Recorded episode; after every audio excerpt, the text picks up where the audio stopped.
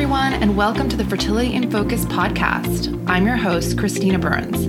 I'm a doctor of natural medicine specializing in the treatment of infertility via natural and integrative methods.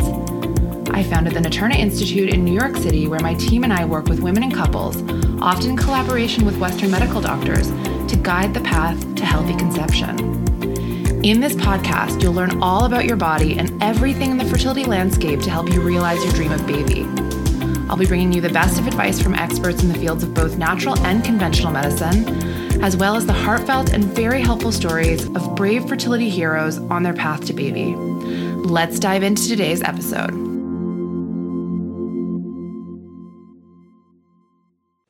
Hi, everyone, and thanks so much for joining. Today, I'm going to get a little bit cheeky with the topic because I'm diving into something that is usually sort of one-sided, and that is the idea that a high AMH is always a good thing in terms of fertility outcomes. So the topic of the day is a high AMH a good thing? So what is AMH? Let's go into that first. AMH is a hormone, and it is generally used as an indicator of how many eggs you have left in your reserve. So it's anti-Müllerian hormone. High levels of this hormone have been traditionally thought of as a byproduct of amenorrhea or of PCOS, but in a new clinical study by Weill Cornell, they suggest that this hormone may be playing an active role in disorders of fertility like PCOS as they pertain to fertility and ovulation. So a high AMH is generally something over 3. And it can go up to, I've seen AMH of 10 or 11. An average AMH is generally according to somebody's age. So, you know, if you're over 40, maybe you have an AMH of 1 or less than 1, but that's normal for your age. If you're in your early 30s, maybe your AMH is between 2 and 3. Maybe if you're younger than that, it's between 2.5 and 3.5, something like that. So I remember years ago, I was attending a lecture, and it was by a fertility doctor, and he said in his experience, the people that he most easily assists to get pregnant quickly are those with an AMH of about 1.5 to 2.5. And I was like, that's really interesting, because I had been seeing patients that had this high AMH of like 3, 4, 5, 6, and doctors were often so excited about this AMH because it would mean they would get tons of eggs out of their cycle. Now that's true. They did often get a lot of eggs out of their cycle. I had patients getting 30, 40, 50 eggs out of their cycle. But then this odd thing was happening, and that none of the eggs were good, or very few of them were good, I should say. And so you go through this cycle, and by the way, the more eggs you produce, the worse you generally feel. And so they would go into this cycle, they would produce a bunch of eggs, and it would look good. Hopes were high. This was going to go really well, you know, there must get some good embryos out of this harvest. And then, you know, they would get a pretty crappy fertilization rate, like maybe like a third of them would fertilize or something like that. And then oftentimes like none would come back normal. And this was generally in patients with PCOS or amenorrhea, which I often think is due to PCOS, by the way. And I think it's the same mechanisms, like insulin resistance underlying it, for example, which is why I focus so much on lifestyle, because it's the best treatment for that. But anyway, so they were not getting good results despite, you know, this, rendering of a zillion eggs. So the idea is that the eggs just aren't good quality. And some surmise that like the zona pellucida, like the sort of outer layer of the egg was hardened and not easy to penetrate or not good quality in some way. And I was really interested to see this study come out because it went into some mechanisms of what might be going on and what we could think about. Now, this is for information for you, for talking points, to be able to, you know, find starting points of what to do. my approach on how to tackle this hasn't changed with this information. I still, when I see somebody who produces a lot of eggs and that they're not very good quality, I'm still working on lifestyle, nutrition, getting the right supplements, sometimes herbal medicine, acupuncture, and this changes the tides. And I've seen this for the last almost 20 years that it's successful with this group of patients. Nevertheless, with IVF, if you're not doing the lifestyle stuff and kind of honing in on areas where you could improve things, then generally the IVF results don't change with medication protocols or with repeated cycles. So in this study, published March 9th in Science Advances, the investigators discovered that AMH may cause follicles, which are the multicellular fluid-filled sacs that contain developing eggs in the ovary. So they've got the follicle, then the egg is inside of it, or sometimes the follicles are empty. But basically, they mature too quickly. And so AMH is routinely measured in the clinic to give an indication of how many follicles a woman has in her ovaries. And this value is often high in women with PCOS, but no one has ever determined whether a high level of AMH by itself is a negative influence. And I'm not sure if this study completely proves that, but it's interesting. The thinking is that AMH is directly contributing to at least some of the constellations of symptoms associated with this disorder. And it's hard to say which comes first, like the disorder comes first, and so the, multiple follicles and issues with quality comes after, or that there's some influence of like the multiple follicles and that raising the AMH and it being like a negative feedback. But to isolate the effects of the AMH, the researchers used something called the xenograft system, in which ovarian tissue from human organ donors is engrafted onto the flank of immunocompromised mice. Lovely. One of the group of mice was transplanted along with cells that continuously supplied AMH directly to the grafted tissue. So they isolated and supplied it just with AMH. Like that was the one thing that the tissue was exposed to, that the mice were exposed to. And the other group of mice were transplanted with control cells without AMH, so not exposed to AMH. And what they created was an opportunity to take tissue from the same human donors and allocate it to both experimental groups. So again, like eliminating variables.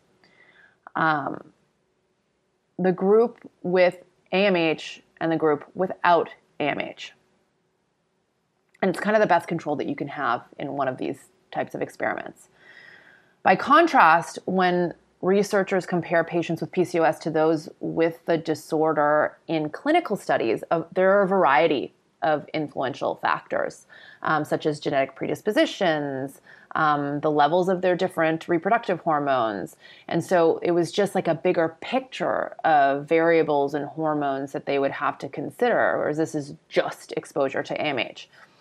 And so the researchers discovered that the ovarian tissue exposed to high AMH contained follicles that showed characteristics evident at much later stage of development. Specifically, the follicles were undergoing luteinization, a process that occurs immediately leading up to ovulation before any of the oocytes were ready. So they were moving too fast. They were just maturing too fast. They were like overcooking too fast. And this has not been evident prior. And so the outside, the cellular component of the follicle is kind of overcooked. The inside, the oocyte is not done. So that's what I was mentioning earlier about the zona pellucida, the outside overcooked, and then the inside is not actually mature yet. So this would make sense of why they would have not a very good fertilization rate and the quality wouldn't be so good, because ideally for good quality eggs and embryos, you need a mature, healthy egg. And these ones are not amounting to that. Based on ultrasound showing persistent presence of multiple small follicles in the ovary, infertility in women with PCOS has been attributed to stalled growth and resultant failure of egg maturation. But the recent data indicates that stalled follicles in these patients are actually a steady stream of newly growing but abortive follicles. And the study puts forth the revised interpretation that the persistent array of small follicles in PCOS ovaries represent a continuous succession of follicles undergoing rushed maturations and then failure to ovulate. So they're still stunted. And then with the fertility medications, they just force them. They mature them, and they then force them out of the ovary with an ovulation induction, basically like an ovidrel, for example. So that does, but it doesn't, just because we're getting the ovulation to occur with the fertility medication doesn't mean that we're improving the quality of what's happening. Like the same process is happening. It's just happening with multiple follicles where, you know, if they weren't stimulated, then, you know, maybe nothing would happening. Nothing would be happening. It would just be dormant. So suffice to say that a high AMH is not necessarily always a good thing. Now, this isn't a problem with everybody with a high AMH. But if you're somebody with a high AMH, and I hear this a lot from my patients, you have a high AMH, the doctors are so happy about, you know, the egg count, and everybody's dumbfounded as to why there aren't healthy embryos being produced. This is why, because they're not healthy, and it's generally related to the insulin resistance metabolic syndrome underlying PCOS. So with that, where I found success is by targeting the diet, because with insulin resistance and metabolic syndrome, there's a lot of issues with inflammation, and inflammation is the enemy of egg quality. So we want to reduce inflammatory foods in the diet. What happens with a high AMH is that the major issue is that we're not necessarily getting good quality eggs out of the situation. So no matter if we stimulate them with fertility drugs to get the eggs to actually produce and ovulate, it doesn't mean that we're changing the quality. And so generally the underlying mechanism of this is insulin resistance and inflammation in the body. Whenever there's blood sugar and insulin imbalances, often it's correlated with inflammatory responses, and that is the enemy of egg quality. So what do? We reduce inflammatory foods in our diet. We reduce stress in our system because stress can cause fluctuations of insulin. We get more sleep because when we sleep less, we have higher levels of inflammation. We have more insulin dysregulation. We make sure that we're not eating refined sugars and refined carbohydrates, or we're keeping it to a bare minimum. Same goes for booze, because booze is actually a sugar. And then we can look at things like myo-inositol, for example. Myo-inositol is really great for people with PCOS and for high AMH for improving the quality because it's an insulin sensitizer. It helps to balance the blood sugar and insulin. A lot of the things that help with PCOS are targeting inflammation and are targeting insulin.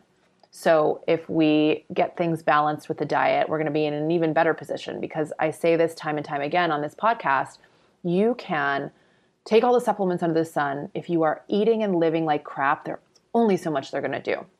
Other supplements that are helpful for this situation are NAC. For some, alpha lipoic acid. Probiotics are amazing for a good one, or is an amazing intervention for PCOS and for inflammation and for insulin. Omega-3, vitamin D. And if MTHFR is involved, which it often is, then generally like a methylfolate. But, you know, don't take this and then say this is going to cure all the things, right? Focus first on a diet. Make sure you're moving your body, because if you don't move your body, the blood sugar is often all over the place. Don't calorie load at night before bed. This also presents an issue. But if you're somebody with a high follicle count and you're skinny and you work out and you're like, this doesn't make any sense, then you need to look at your stress. So that's the roundup for today. Basically, if you have a high AMH and you are getting lots of eggs, but you are not getting the results you want, then you probably have a situation of over-maturing follicles that are under-mature on the inside. And basically, it's leading to a quality issue. Hope this was helpful. I'm really happy you've tuned in and joined the community, and I'm so excited to bring you more helpful content with each episode. In order to make this podcast as helpful as possible, I want to hear your input on what questions you need answered to get you feeling empowered on your fertility journey. You can DM me on Instagram at Naterna_life to share your most important fertility related questions. And if you're enjoying this podcast, please follow and share with friends. My mission is to help as many women and couples as possible. And for that, I need your help. Yours, as always, in love and light, Dr. Christina.